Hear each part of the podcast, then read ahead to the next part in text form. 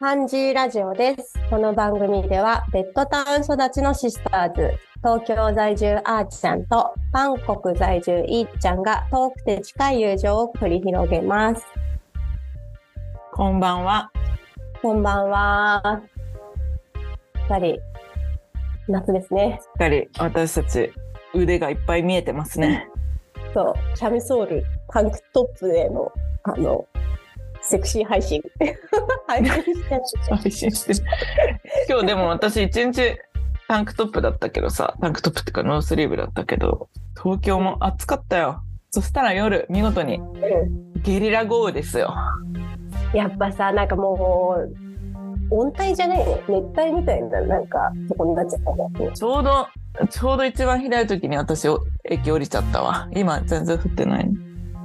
ああ、いや、それも本当に東南アジアとかさ、の、あれみたい、スコールみたいなね、うん一瞬で降って一瞬で終わるって言って、はい、あの、今日は6月29日ですね。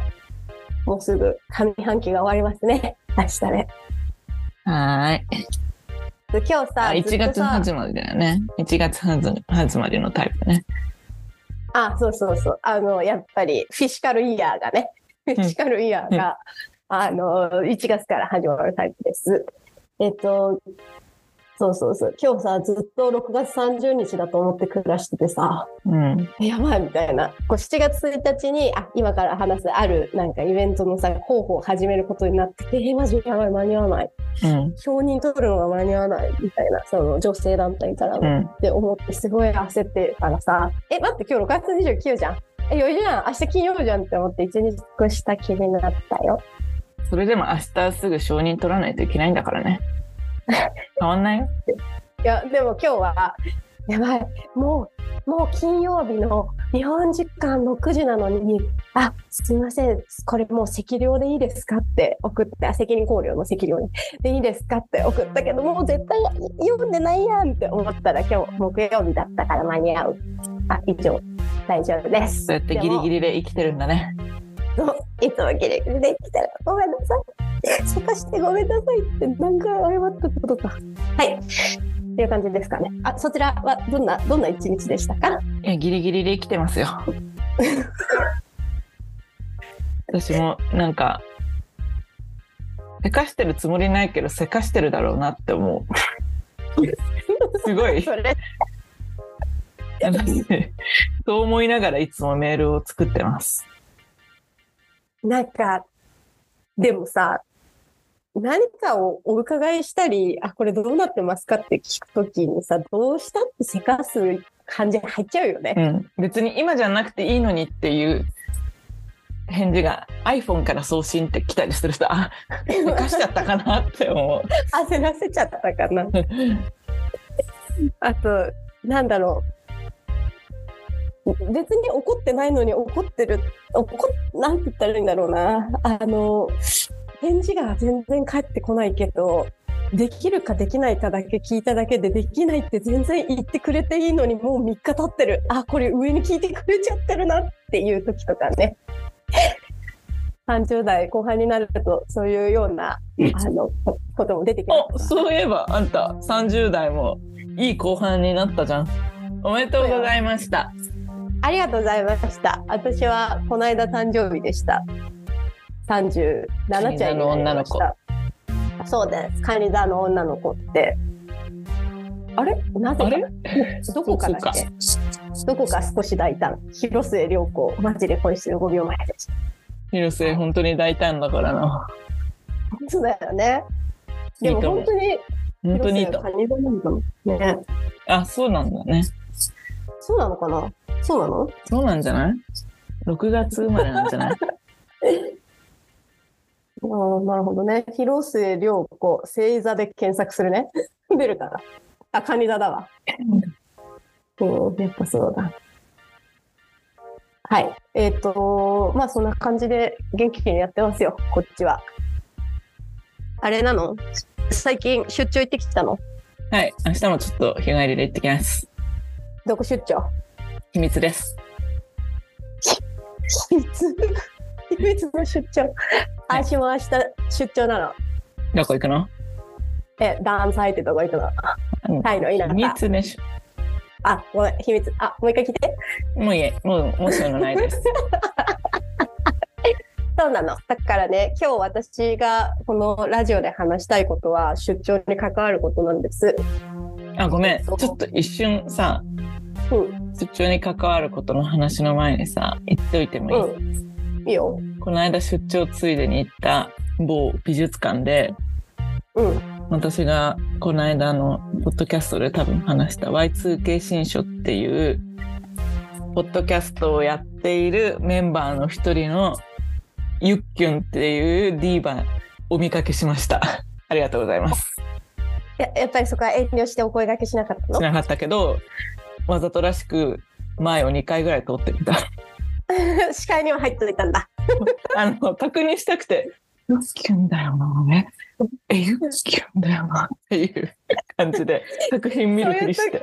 そういう時のなーっていう時顎がすごい出ちゃうよね。ゆっきゅんだよなーうん、でその後即あのベンチに座って、ゆっきゅんのインスタ見て、あいるってなったそういう時代ですよね本当にね。ゆっきゅんと同じ空気を吸ってきたんですね。はい。出張。マジックでした、はい。まあ、し出張といえばなんだけどあの今私のパートナーチャーちゃんも出張行ってるの。っていうかまあう同じ出張先、私が後から追っかける感じなんだけど、うん。う。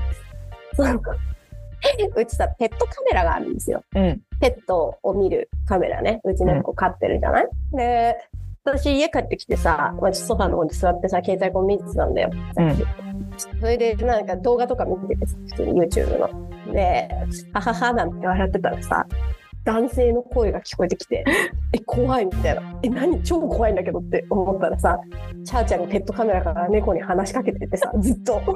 私が言うの気づいてなくて、怖いと。うちの猫さ、やっぱ話しかけるんだ怖いよ、びっくりしちゃった。音声が出るやつなんだね、音声が出るやつなの。うん。でなんかやややっぱすごい猫可愛がって、ね、猫可愛がりしてるじゃんと思って。でなんか気づいてないから私がいるのに、もう家帰ってきたのに気づいてなくてじゃあ外にしようって言ったらね。あのすぐさ電話かけてさえしかもなんか声が聞こえてきてこ怖いみたいな。でしかもちゃんちゃん声低いからさ。うん、えやだ。ローボイスだからね。ローボイスでしょ？ですっごい怖い怖い怖い怖いと思って。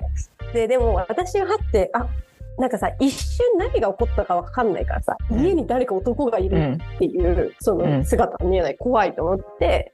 であこれペットカメラからかもって思った時にはもう声が止んでた。うん。だからもう速攻電話してさ、うん。で今ペットカメラで声かけてたって聞いたら「あいたの?」ってなってたっていうそんな出張ほっこり話でした。でも本当に怖かった出張ほっこり話。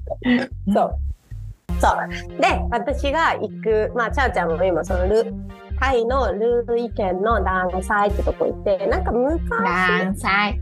ダンサイ、ダンサイってとこ行ってて、あのー、昔漢字ラジオって話したことあるうんけど話したと思う。うん、精霊の町に行ってきたよみたいなその感じの話したと思うんだけど、まあ私あのタイである、まあ、財団のメンバーででその財団っていうのがアート活動みたいなのをしている財団なんです。でその財団があのなんとですね満を持してですね あの来週2週間後ぐらいかな7月14日からアートフェスティバルをルイ県のダンサイでやるんです。うん。で、まあ、それの準備と休暇を兼ねて、あの、私は明日からダンサーに行ってくるんだ。はい。あ、じゃあ、え終わり？ええ終わり？え、あ、え、ここで宣伝のコーナーでいいのかな？そうでしょ？うん、さ、ルー、宣伝ってうんそうまあでもタイから聞いてる人いいるからねそうだね。ぜひ来て。まあ、日本からだって来ていいんだけど、ちょ、ちょっとね、あの、田舎なんでね。どういう風に行くんですか？ダンサイははい、えっ、と、どんな距離感なんですか？はい、あ、ありがとうございます。聞き手、あーちゃん。はい、あの、バンコクから、ひあの、バスで行くことできるの？バス行くことできんの？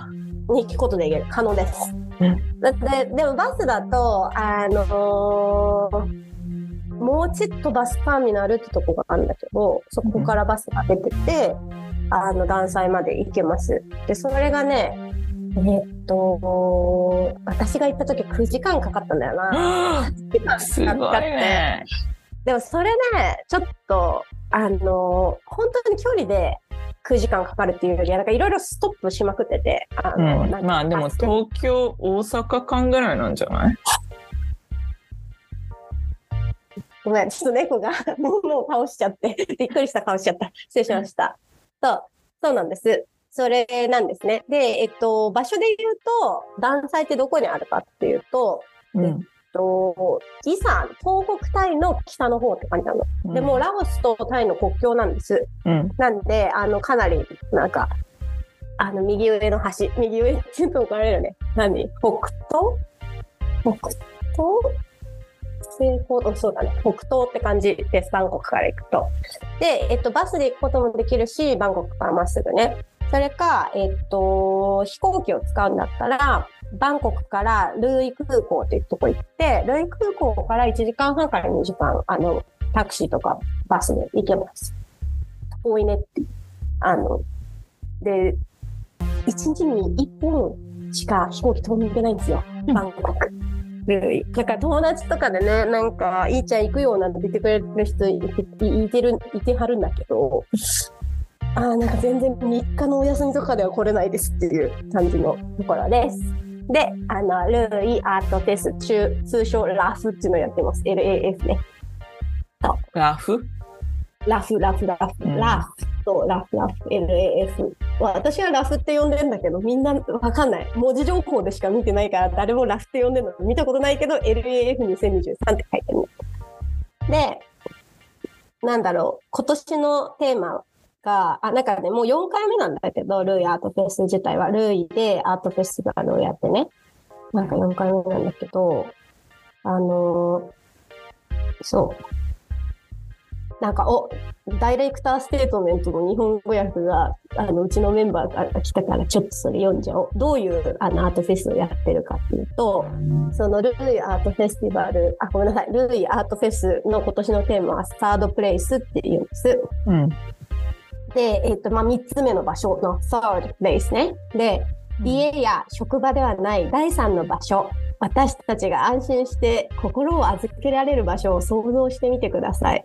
もし日常で通り過ぎる場所やダンサイの街の人稼働を人々の多様な経験が織りなす空間にすることができたとしたら私たちの夢やビジョンを集めて周囲とのつながりを強く持ちその地域を再生できるとしたらこの探求は私たちが何者であるか私たちのコミュニティとは何かそして私たちが語らない責任についてより深く思考し理解するための扉を開けてくれるかもしれません。ルイアートフェス2023は単なる芸術祭ではなく皆さんを思考、想像、インスピレーションの旅へと誘います。深い問いかけの静けさの中に私たちの人生と美しい断裁を形作る力を見見出していきます。一緒に冒険しましょう。問いかけましょう。鼓動する色彩豊かな街の中に隠された安寧の地。私たちのサードプレイスを見つけに来てください。ごめんなさいだけど全然わかんないよね。ちょっと 自分の自分の団体のあれちゃったけど。あ、これもちょっとね、フラッシュアップした方がいいと思います、日本語は。まあ、だ簡単に言うと、その、アートっていうのを、まあ、第三の場所っていうふうに、あの、アート自体を場所として捉えてやっていくと。私たちが、その、心を預けたり、まあ、なんだろうな、考えたり、インスピレーションとかに、なんか、こう、の旅へこう誘われるような、そういう場所としてのアートっていうのをご提案していきますと。みんなで私たちの、あの、安らかな気持ちになれる土地、サードプレイスを見つけに来てくださいっていうことでした。はい。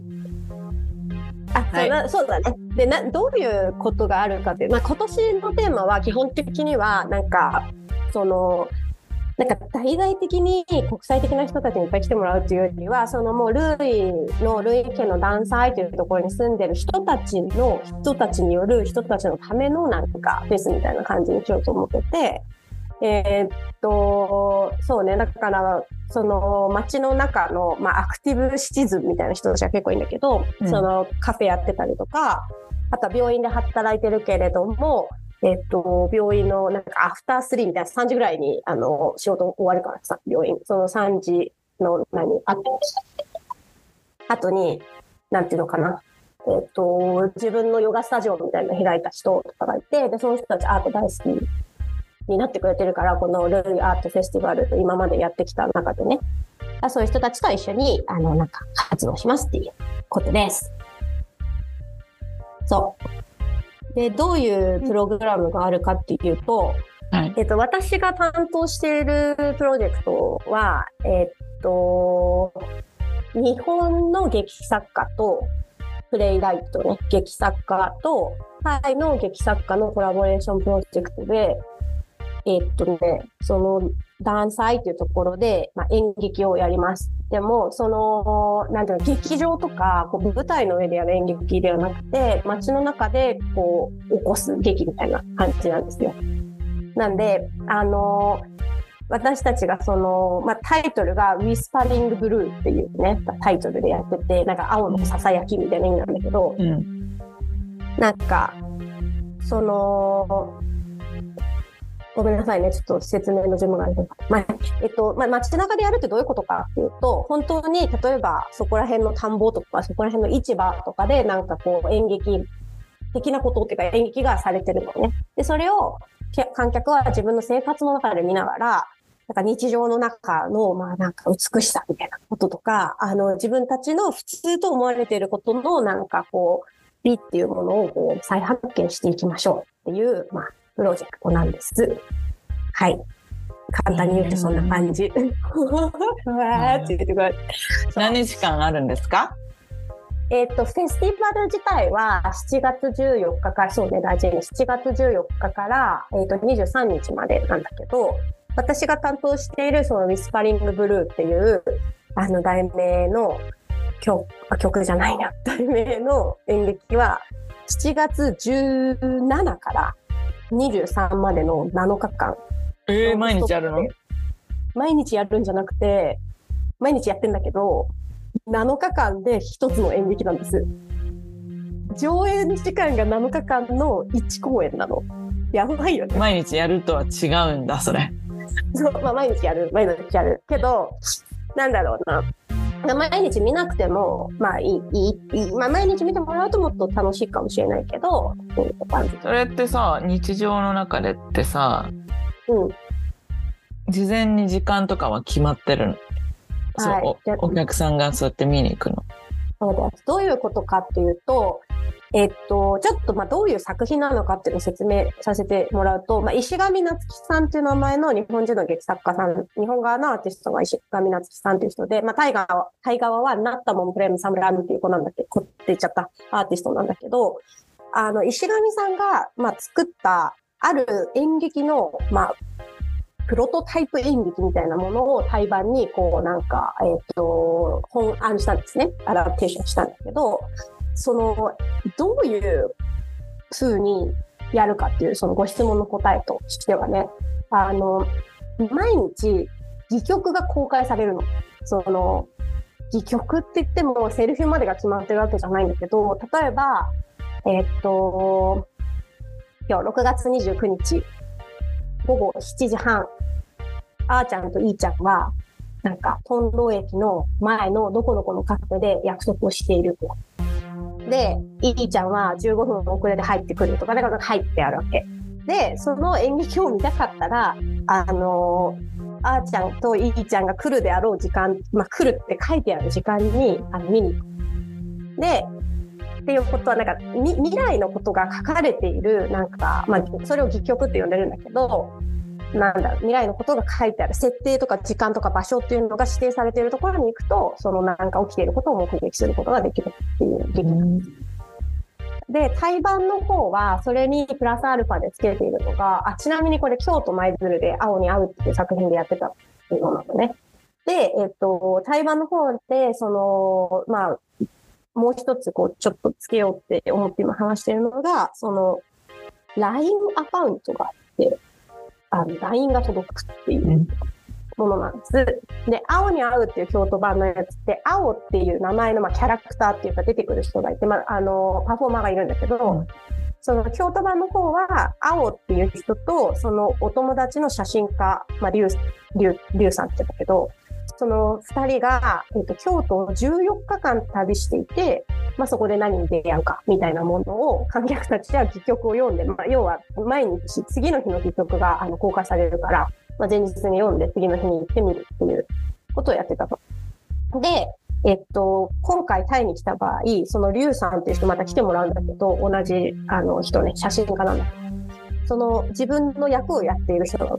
鈴木隆一郎という写真家が鈴木隆一郎役をやってるの。うん。で、京都版の時は、えっ、と、青っていうキャラクターと一緒に、キャラクターとかまあ青っていう人と一緒に、まあ物語の中に出てくる青っていう人と一緒に京都を旅してたんだけど、タイの場合は青とはもう一緒にいなくって、青をタイに探してきている、探しに来ているみたいな話だったね。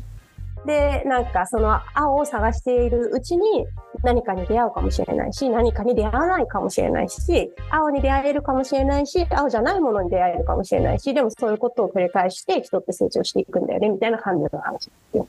で、そのメッセージが届くのは何かっていうと、青っていうもの、青ってタイ語でファーって言うんだけど、まあ、うんファーって水色とか青とかって空って意味なんだけど、ファーから、まあ、ラインが届くわけ。明日はどこにいるとかっていうような話なんです。すごい複雑だけど。そう。ちょっと後でウェブサイトとか載せとくんで、あ、もうちょっと今私ウェ複ブサイト雑という一言で片付けたね。あ、すいません、すいません、すいません。そう。でもね、すごく、もうぜひね、見てもらいたいなと思う。できればね、ちょっと。で、その、お話自体のこともそうだけど、演劇手法としての挑戦も結構なんかしてて、で、このプロジェクト3年プロジェクトでやってきたんですよ。で、今年が3年目で、まあ、集大成で2人の作品を、まあ、タイで上演するっていう風になって。だから、なんだろうな、あの、そもそも劇作家と、あの、タイにいる劇作家、日本のね、日本とタイの人たちとも文通みたいな感じで、オンラインで最初ね、コロナバリバリの時のやつだから、オンラインで制作するのを始めて、うん。で、っていう感じでやってたから、すごく面白くて、で、しかも舞台装置もないし、な、なんて言ったらいいのかな。枠組みとしては、その、パフォーマーが2人とか3人と、あと、劇作家がいると、こうどこでもできるっていう、なんかまあ演劇の形なんだよ。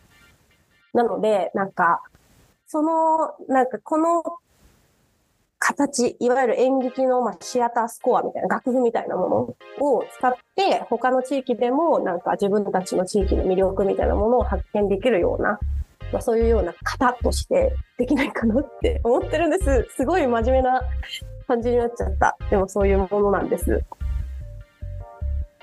あ、はい。すいません。ちょっと半分聞いてなかったです。ごめんなさい。大丈夫です、大丈夫です。すいません。ちょっと長くなっちゃったんでね。はい。そんな感じのお話をやる。これが7日間あって、まあ7日間であるけど、他にあるのはタイの、えっと、タイの劇、劇、演劇。で、この、え？前回話したのかな？コモナーっていうね、コンタマダあー普通の人っていう。そう、あれも、あの、あの劇も来てくれるし、チャーちゃんは台湾の人たちと一緒にやってるカルチャル、カルチャル、え？カルチャルマップ？カルチャルマップか。をあの作ってる断裁のなんか水の流れをこうなんか可視化してみたいなのをやろうとしている。なんで、チャーちゃん今、台湾の人たちと調査中で、あと何あるんだろうな。あとは、ああと台湾のチームがなんかそのフォレストスクールっていう名前で森の中でなんかこう 全然うろうろ覚えっていうかちょっとよく私も分かってないすいませんなんですけどまたお知らせします。けどその森の中であの村というか町の人たちと一緒になんかこうなんか森のことを勉強しよう水のことを勉強しようみたいな感じのそれをアートのアプローチでやろうみたいなところがあるのかな。そう。そんな感じで、アート、ルーイアートフェスティバルっていう。あ、ごめんなさい。ルート、ルーイアートフェスっていうのをやります。なんで、なんでフェスとフェスティバルは違うの？じゃあ。なんか、FES なの、一応、ルーイアートフェスって書いてます。と思います。ルイアートフェスっていう名前のフェスティバルです。これ、あの、じゃあ、来たいという人は DM くれれば、車の手配とかはしますんで。えーはいだ楽しいよ、普通に。なんか、さっき演劇の話めっちゃ真面目にしちゃったけど、普通にただ、あの、ダンサイっていうとこ見に来るだけでも面白いと思う。うん。あ、もう一個あんだ。なんか、ダンサイスピリチュアルウィズダムっていうのもあって、おーそれすごい面白いんだけど、私もそれやりたかったんだけどさ、ちょっと自分ので手が、まあ、割らなくてできないんだけど、えっと、昔話したことがあるかもしれないんだけど、ダンサイってすごい変わってる街で、面白い街で、えっと、すごい精霊みたいなものが、まあ大きな、なんていうか、まだ生きている街っていうのかな。あの、まあまず、その、もちろん、なんていうのかな、軍長みたいな人軍の、そのローカルガバメントの長とか、そのいわゆる、まあ近代国家化されたタイの中の行政っていうののくくりの、あのリーダーとかいるんだけど、うんそれ以外になんか、まあいわゆる、まあ神主さんみたいな人がいて、うん日本でいうとこの、まあ、神主、まあ、祈祷師みたいな感じなんだけど、祈祷師じゃないな。なんかもっと霊媒師かな。霊媒師かな。が、あの、いて、まあ、その人が、その、まあ、に、なんていうのかな、そのコミュニティのリーダーなの。で、それが、ザ・ポーコアンっていう名前の、えっと、ポジションの名前ね、ザ・ポーコアンっていうあの人がいて、で、もう一人、ジャオ・メイナン・ティアムっていう、これ、まあ、男女なんだけど、この二人が、その、まあ、気持ち的なリーダー、スピリチュアルなリーダー。で、えっと、その二人っていうのは、まあちょっと神主みたいになっていったのは何でかっていうと、そのダンス隊の、まあ、気持ちの統合の中心にある、まあ、宗教施設があって、宗教施設って言ってもそんな、なんていうの、お寺みたいなところがあるのよ。でも寺じゃないんだけど、あの、パターツィソンラっていうところで、まあ、そこで行われる神事みたいなものを全部こう取り仕切ってるのね。で、ダンサイって仮面の祭りっていうので非常に有名なんだけど、その変わった仮面マスクをかぶって、えっ、と、まあ、練り歩くみたいな感じで、タイ政府観光庁とかでもダンサイのそのお祭りをめっちゃ出してるんだけど、あの、前面に出して、あの、アピールしてるんだけど、観光客もたくさん来る。で、その、ピーターコンって言うんだけどね、その祭り、仮面の祭り、ピーターコンの日にち自体を決めたりするのも、彼らがこう、なんていうのかな、お告げを受けてた。うんで、そもそもこの二人のリーダーをどうやって選ぶかっていうとすごい面白くて、あの、タイ男男性の方ね、ジャオ・ポーコアンっていう人は、タイの古の王たちから選ばれるわけ。うんなんかこう、お告げみたいなので、次のリーダーは君だよ。うんき次のジャオ・ポーコアンは君だよ。それダライラマみたいな感じだね。あ、そうなの？ダライさんもそうなの？ダライ、ダライラマもそうなんだ。いや生まれるらしい。生まれた時から決まってんの？あそこに生まれたぞっつって行くらしいよ。あ、すごいじゃん。なん、なんだっけ？東方の三賢人じゃないけどさ、うんあの、メシアが生まれたみたいな。うんそうそうそう。まあまあそうなんだよ。で、うんじゃあ、もう一つすごい面白いのは、まあそうやってさ、タイの古の王様から選ばれるんだけど、うんそもそも、じゃあその二人が、あの、まあ、司ってるっていうか取り仕切っている、プラターチーソンラックのシーソンラックってどういう意味かっていうと、まあ、二つの愛っていうのが入ってるね。ソンラックっていう二つの愛ね。で、えっと、なんで二つの愛かというと、ダンサイってもともとタイとラオスの国境地帯だから、うんあの、争いが絶えなかったですよ。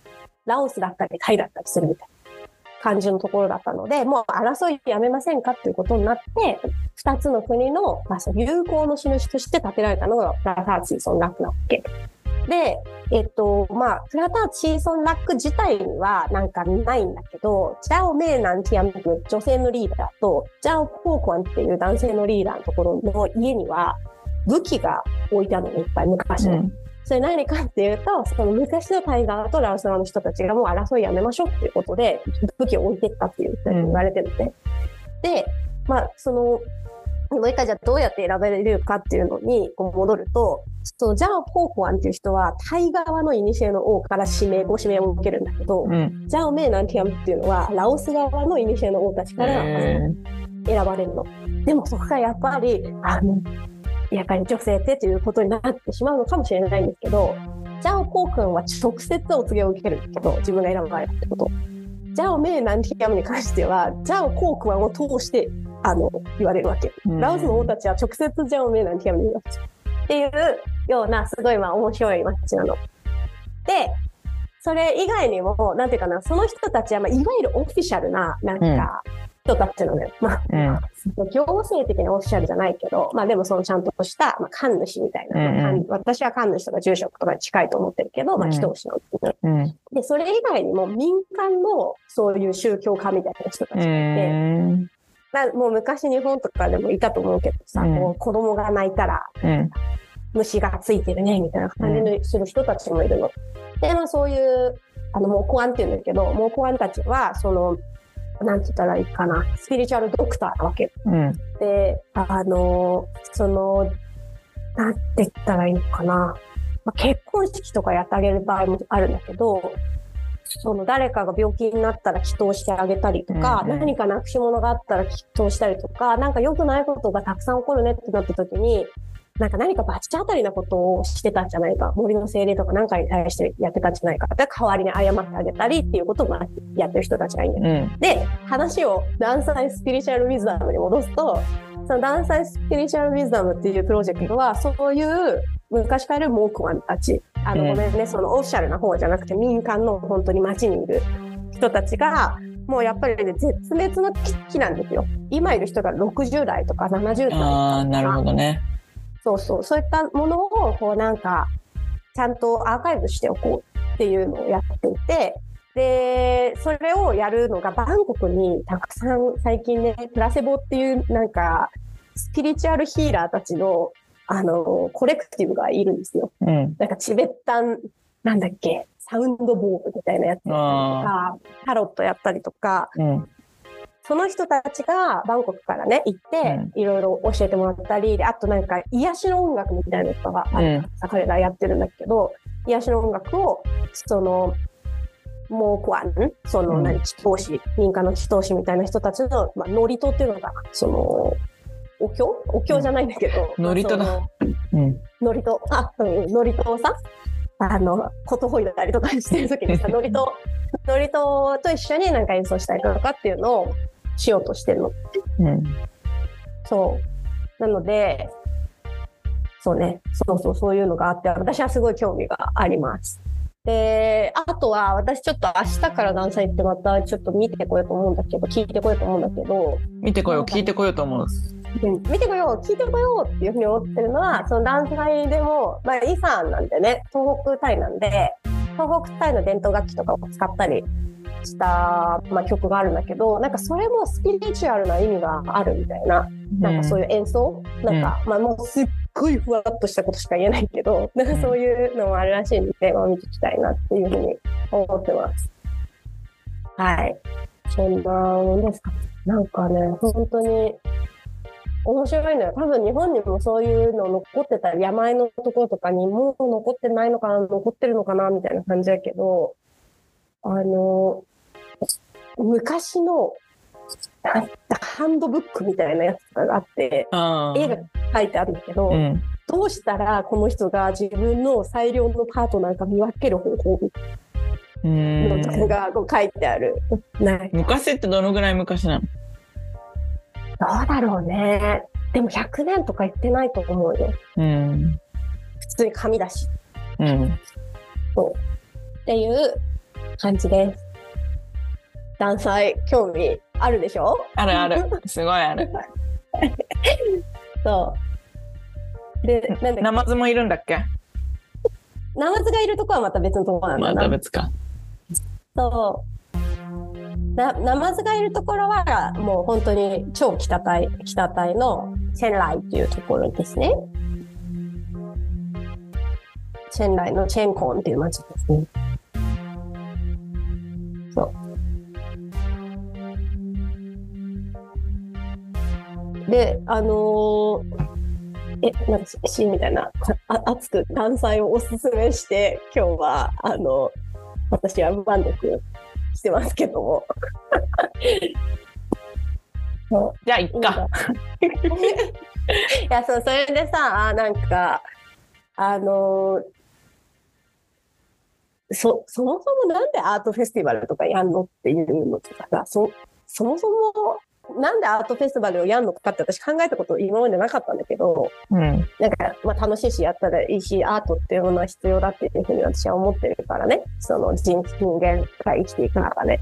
でも、なんか、そのまあある人に言われたのよ。うちのアートフェスティバルのことではないフェスティバルのこと。こ今年、あの、タイランドビエンナーレっていうね、タイがやってる、タイのあれは文化省がやってるのかな、の、うんあの、まあまあ、本当にオフィシャルなでっかいビエンナーレ2年に1回のアートフェスティバルがあるんだけど、今年はチェンライ県でやるのね。まあ、12月から4月かな？にあるんだけど、10今年の12月から来年の4月あるんだけど、それのことをさ、なんか見る価値があるかどうか考えますって言われたの。うん。その話したんじゃない？ラジ、ラジでもちょっと。あ、ラジオしたっけ？うん、ちょっとまあまあ、か頭出ししたの。頭出しした。そ出ししたなんか、それから私たち終わった後話してる可能性もあるから気をつけて。その録音切ってしてるだけもあるけど、まあまあもう一回こうおさらいすると、その12月から4月に来るって、まあ、アート関係の人に言われたから、あ、ちょうどタイランドビエンナーレやってますよ、その頃。来たりやってますから、なんかぜひ見に行ったらいいんじゃないですかって言ったから、いや、見る価値あるかどうか考えますって。え、私の中で、え、その発想はなかったわって思ったの。でも確かに言われてみれば、みんながみんなアートフェスティバルを見なきゃいけないわけじゃないよなと思って、あーちゃんに、え、アートフェスティバルってなんでやるんですか？って聞いてみたんです。はい。聞いてるんです。あ、今聞いてんの？うん。なんでやるかなんて、そんなのし知らないよ。ケースバイケースですよ。まあ、場所、場所次第、人次第。そうだよね。まあでも国や公の自治体とかがやってるのはもう完全に人が来るようにってことでしょ。あとその。町の魅力を上げるようにってことでしょ。はい。にぎわいをね、そうして。にぎわい創出。そうなんだよね。全然私、あの、それが悪いことだとは思わないんだけど、今から話すことね。結構、なんか、そのさっき話した演劇とか、私がなんかやったりしてることに対しての評価の仕方がさ、どうしてもさ、こう、け経済効果みたいなことを狙ってるんですか？って聞かれることが多々あるんですよ。例えば、その、インバウンド、アウトバウンドとか、観光客増やしたいんですか？とか、じゃあうん私静岡とタイを結ぶみたいな、日本と、えっと、日本の劇作家とタイの劇作家の共同制作でもあるし、うん。静岡っていう日本の、あ、知ってる？静岡っていうところと、あのタイの断裁っていうところをこう結ぶみたいなのをやってるから、静岡に行った時とかも、まあ、新聞社さんとか取材に来てくれたりとかしたんだけど、あの、制作するのに滞在制作してたからね、うん。私たちが。でもやっぱりね、なんか、え結局これって何のためにやってるんですかっていうふうに聞かれて、なんか、その、あ、じゃあこういうことですかみたいに言われたのは結構その静岡、タイの人が静岡を訪れてほしい。静岡の人がタイを訪れてほしい。まあこういうことですよねって。うん、まあ、うん。そう、そうだよね。な、何でやってるのかっていうのって、パッと言っても伝わらなかったりするんだよなとその時思ったの。その本当作品によって経済効果がいくら、それを見に来る人で経済効果がいくらみたいな話っていう方が分かりやすいんだろうなと思ってね。うん。うんうんわかりやすいんだけどさ、それが本当に必要かってことはわかんないですね。そうね。それはそれで頑張っていただいて、まあそういうことじゃないんだよな。なんか、よ、よりよく生きるための気づきみたいなものとか、ベー、ベータ、あなんだっけ、ビ、ビ、あ、忘れちゃった。ビータ。ベッラビータ。ベッラビータ、ディビラビよりよくタ生き。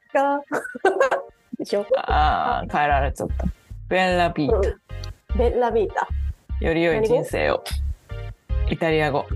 あこれは受け売りです。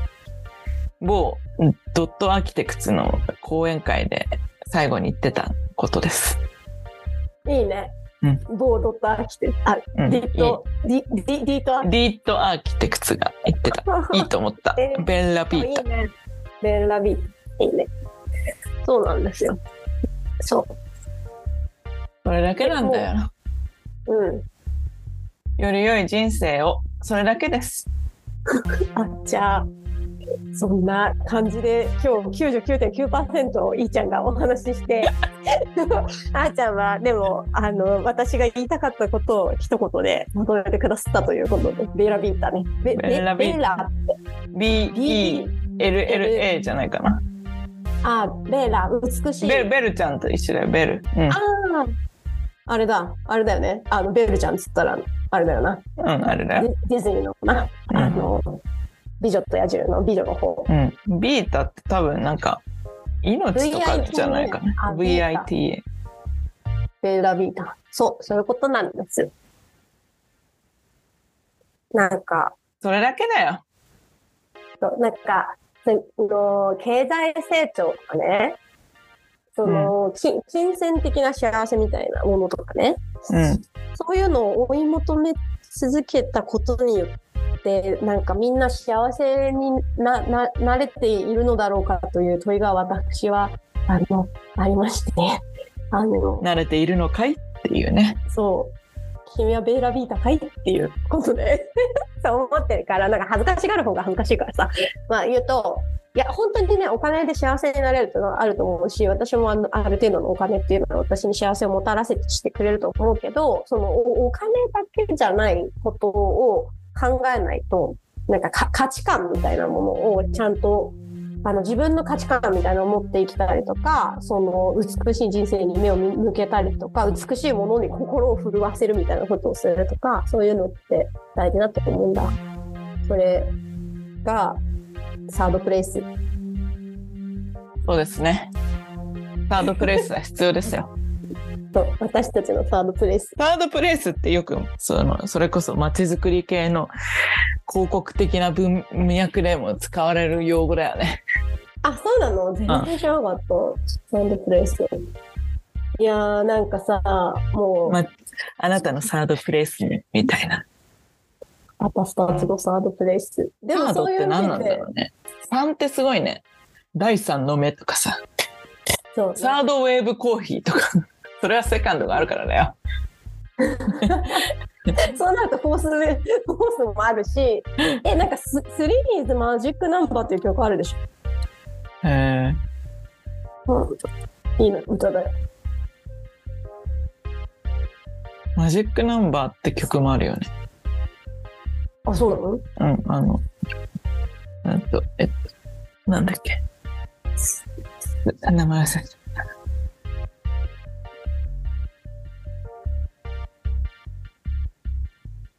た。え、なんか調べてんの？あ、スリーーズ、あ、マジックナンバーって誰の歌なんだろうと思ったんですけど。そう。デル、デラソウルか。マジックナンバー。えー、そう。3は、いい数字。ででも、まあ、そういう意味ではさ、私にとって、あの、漢字ラジオは3つ目の場所よ。場所よ。3つ目の。一つ目になるかもよ。あ、私ここ、なんか私たちのマルチバースみたいなことになって、ここにしか存在しなかったよ。こっちはもう一つ目。いろいろ。ゆ one and only になるかもよ。